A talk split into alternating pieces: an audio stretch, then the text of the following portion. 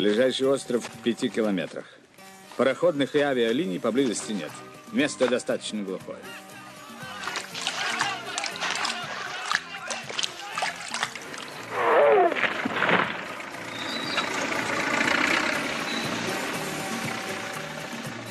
Сегодня мы кончаем. Завтра прибывает комиссия. Желаю удачи. Желаю удачи.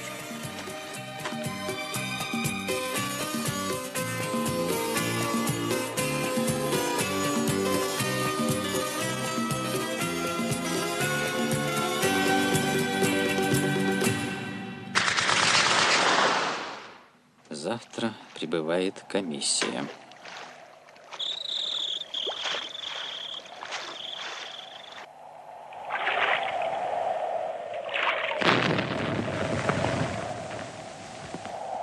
Интересно.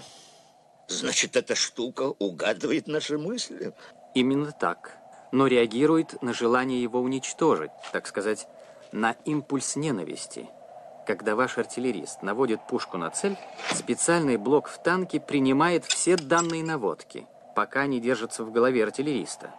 В момент перехода к действию, уловив этот импульс, танк уходит с того места, куда направлен выстрел. Машина улавливает биотоки, то есть мысли и намерения противника. Таким образом, противник против своей воли руководит действиями танка.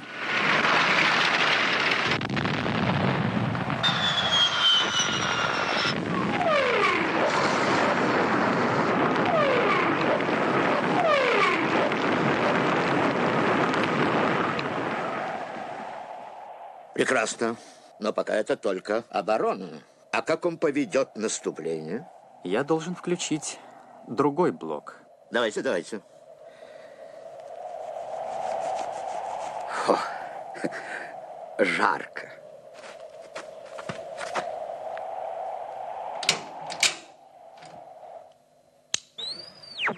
Клянусь, полковник, вы думаете о холодном пиве. Не отказался бы.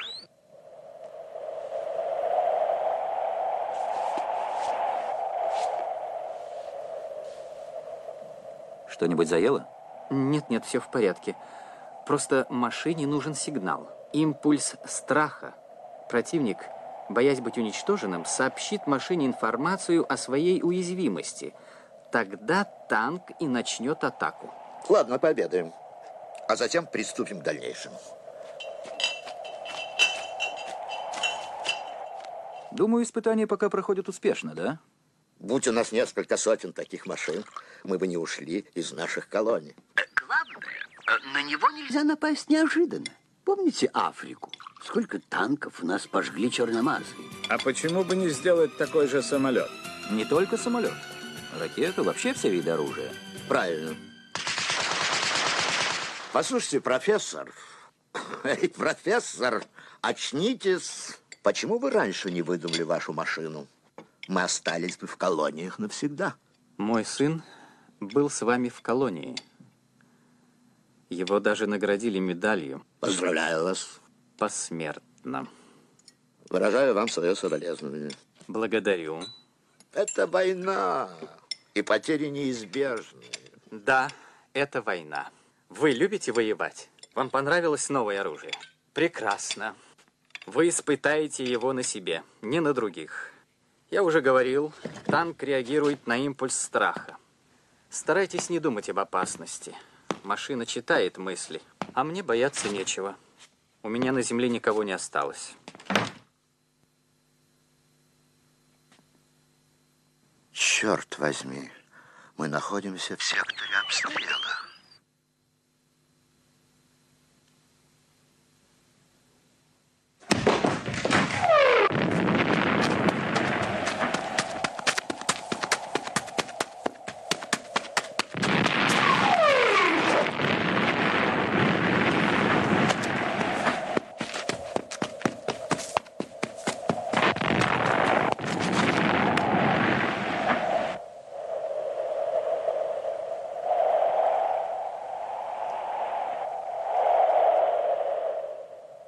Не стреляет. Очевидно, всех уничтожил. А я в мертвой зоне. Чудовищная машина. Вот ведь выдумал идиот. А вдруг он использует гусеницы?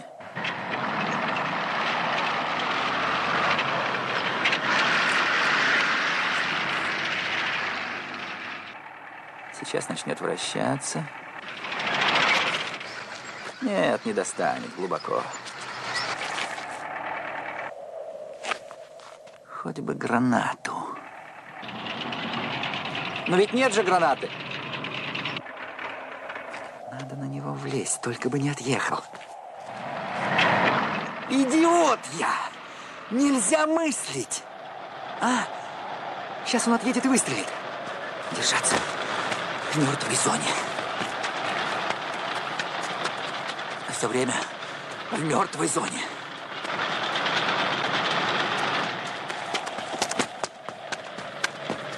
О, черт! А ведь он может и прибавить.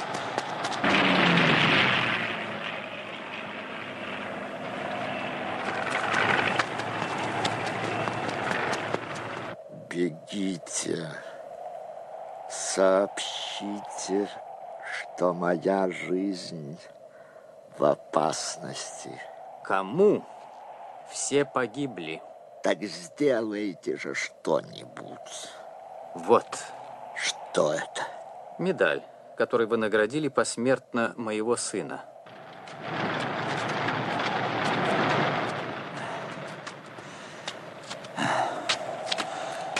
Больше не могу. Все. Пусть убивает. Что это? В чем дело? А, я не боюсь. Мне безразлично. Можешь убивать. И никуда не скроешься. Можешь стрелять. Можешь давить гусеницы. Давить гусеницами.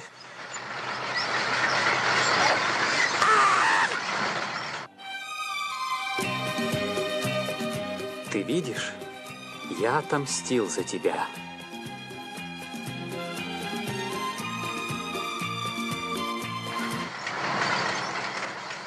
Не бойся, нельзя бояться. Сейчас я его выключу и все. И он нам не страшен. Только не бойся. Выключу, и он нам не страшен. Ты что? Стой! Меня ты не можешь. Это же я. Я тебя создал. Я ночей не спал. Вся жизнь на тебя ушла. Я хотел отомстить, и все. Что он там задумал? Вдруг выстрелит.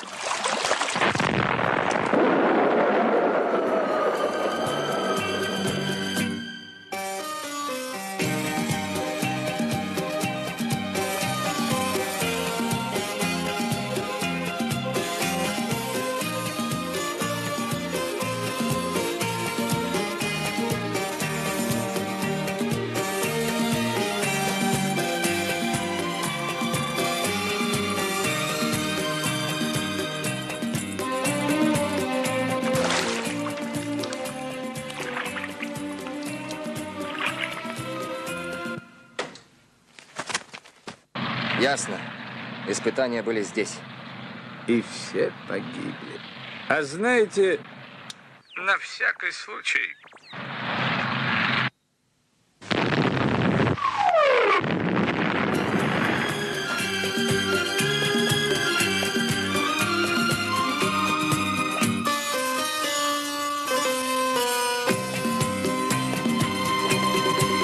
Фантастический рассказ про танк, который умеет читать мысли. Этот фантастический рассказ написал Север Гонцовский, один из ведущих советских писателей-фантастов, драматург и художник. Есть и мультипликационный фильм, который был создан в тысяча девятьсот семьдесят седьмом году. Режиссер Анатолий Петров постарался. Мультфильм этот советский называется «Полигон». Так вот, по сюжету некий изобретатель создает новый танк. Испытание танка проходит в океане на отдаленном тропическом острове, с которого местное племя было удалено на лодках в присутствии военной комиссии, которая возглавляет какой-то большой генерал. Испытания на оборону, так называемую, проходят блестяще. Машина поясняет комиссии, изобретатель читает мысли противника, воспринимает данные целеуказания и реагирует на них автоматически, уворачиваясь от всех снарядов и ракет, пущенных в нее. Генерал, естественно, удовлетворен неуязвимостью такого танка и приказывает испытать режим атаки. Изобретатель переключает тогда режим танка, но тот остается неподвижен. Тогда изобретатель поясняет, что теперь танк ждет от противника импульс страха, с которым тот сообщит информацию о собственной уязвимости. Комиссия решает продолжить испытание позже и отправляется в домик обедать. За обедом военные предлагают сделать такими же умными все виды оружия. Генерал уже сетует, что их стране пришлось уйти из колонии, и отвлекает изобретателя от его чудных сладких грез. В своих грезах ученый вспоминает, как он еще молодой возвращается домой и как его маленький сын бежит к нему навстречу. Играя, он подкидывает своего сынишку вверх и не может поймать. Тот уже в военной форме, с автоматом на груди, спускается на парашюте, но пулемет на очередь рассекает купол. Профессор возвращается из грез и рассказывает, что его сын был с генералом в колониях и даже был награжден медалью, но только посмертно. После чего говорит военным, что раз им понравилось новое оружие, то они испытают его, но не на других, а уже на себе. И напоминает им, что для атаки танк ждет импульс страха, а ему самого уже, самому уже бояться нечего. Генерал и другие члены комиссии с ужасом понимают, что они находятся в секторе обстрела танка, и в то же мгновение выстрелы разносят домик, а затем военную технику, до которой пытаются добежать сами военные. Выбежать из домика удается лишь одному полковнику из состава комиссии.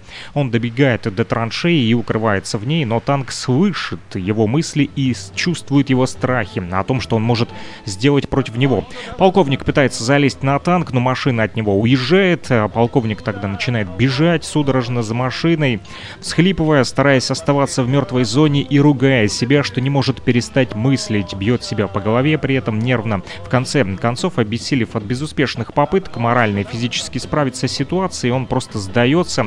В истерике кричит остановившемуся танку, что ему уже все равно, что танк может убить его. Танк на него не реагирует, потому что даже осознавая способы, какими танк может его убить, полковник перестал бояться этого. Он кричит танку: «Можешь давить меня, гусеница!» И внезапно снова ужасается. Танк надвигается на него, но он уже никуда не бежит.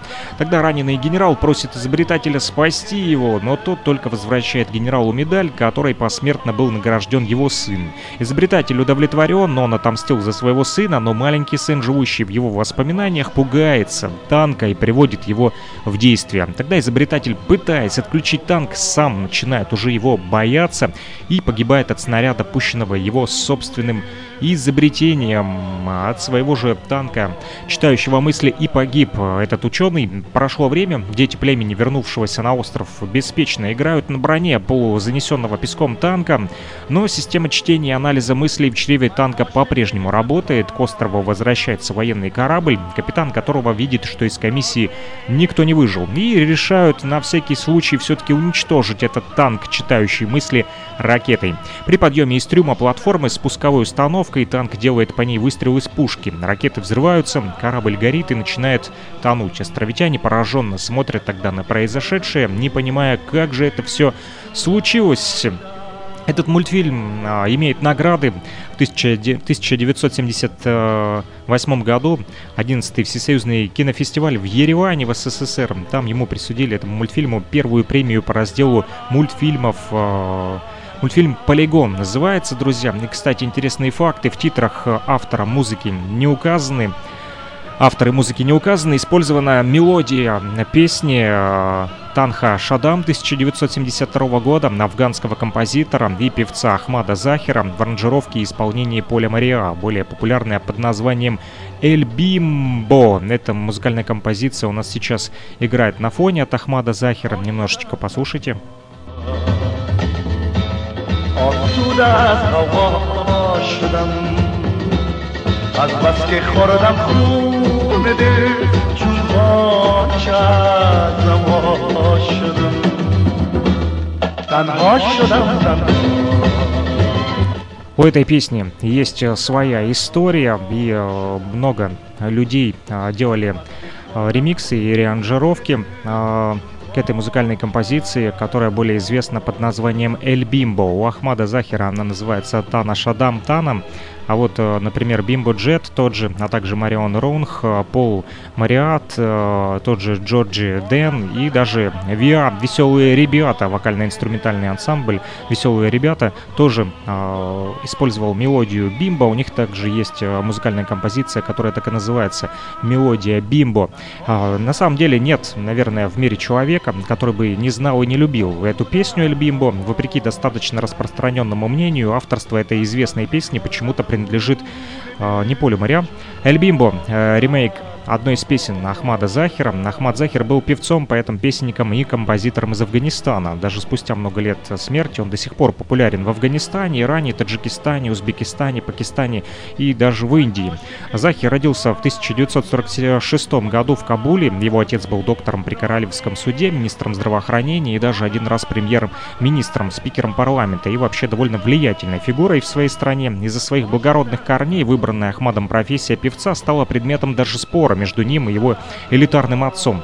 Интерес к музыке появился у самого Захера еще в школьном возрасте, и он участвовал в начале шестидесятых годов прошлого столетия в музыкальной группе при средней школе.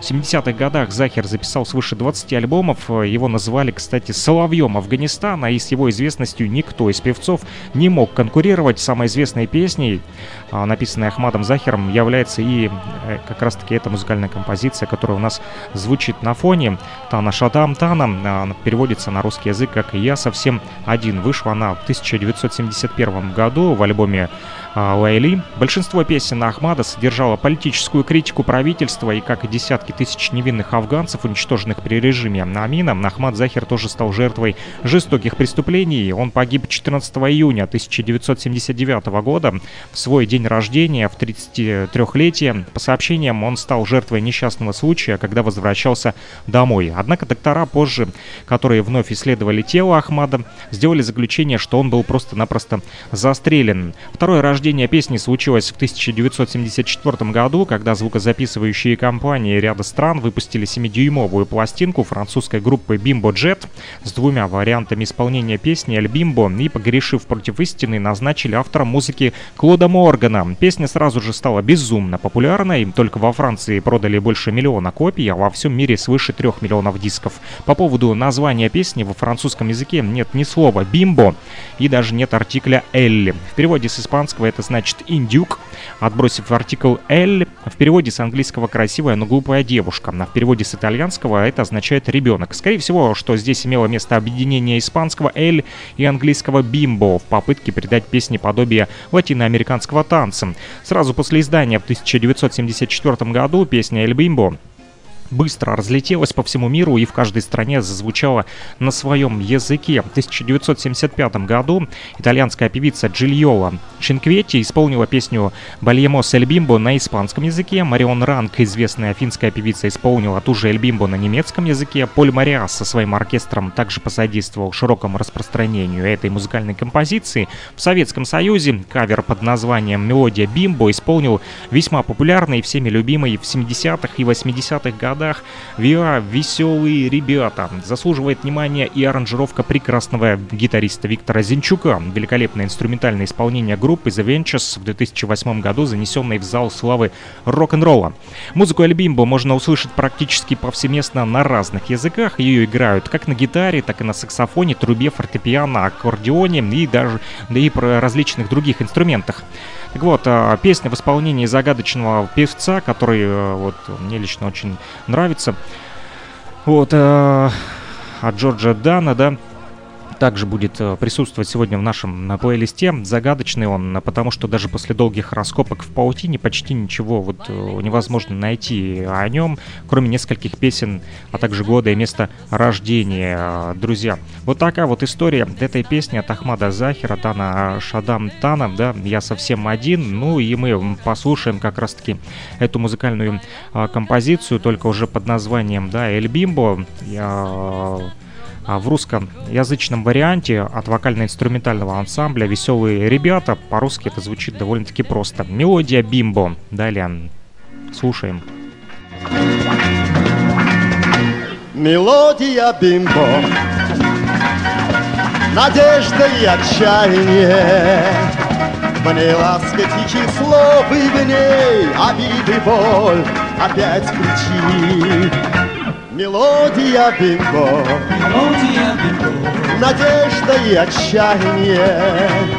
В ней ласка птичьих слов, и в ней обиды и боль опять кричит.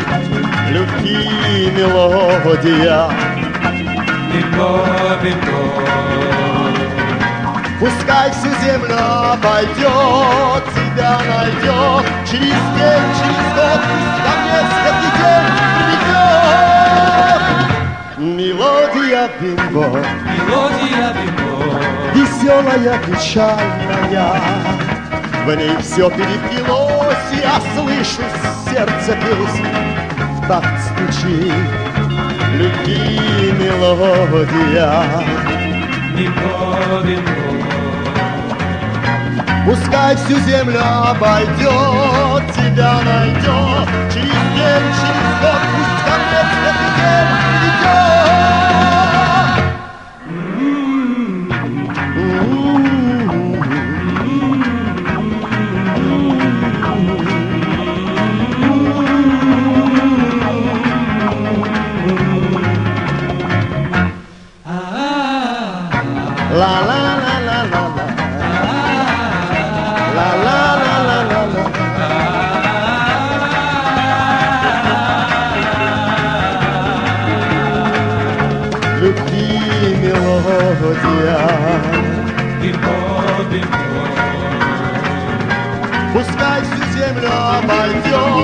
тебя найдет через день, через год, пусть ко мне свету день придет.